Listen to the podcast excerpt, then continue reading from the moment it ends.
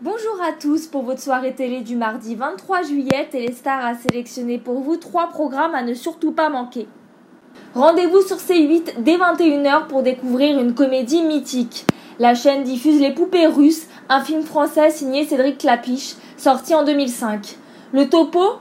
Les téléspectateurs pourront suivre les tribulations sentimentales ou professionnelles d'un trentenaire un peu paumé qui revoit de vieilles connaissances. On retrouve alors avec plaisir les personnages de l'auberge espagnole dans cette suite subtile, drôle et traversée d'un voile de mélancolie.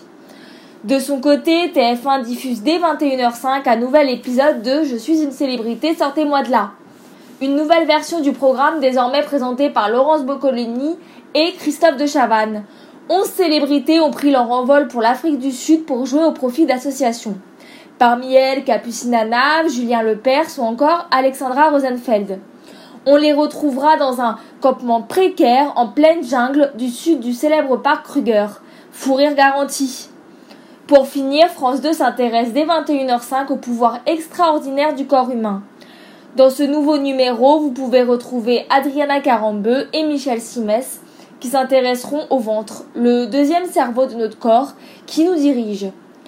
Voilà, c'est tout pour aujourd'hui. On se retrouve demain pour un nouveau top 3 de Téléstar.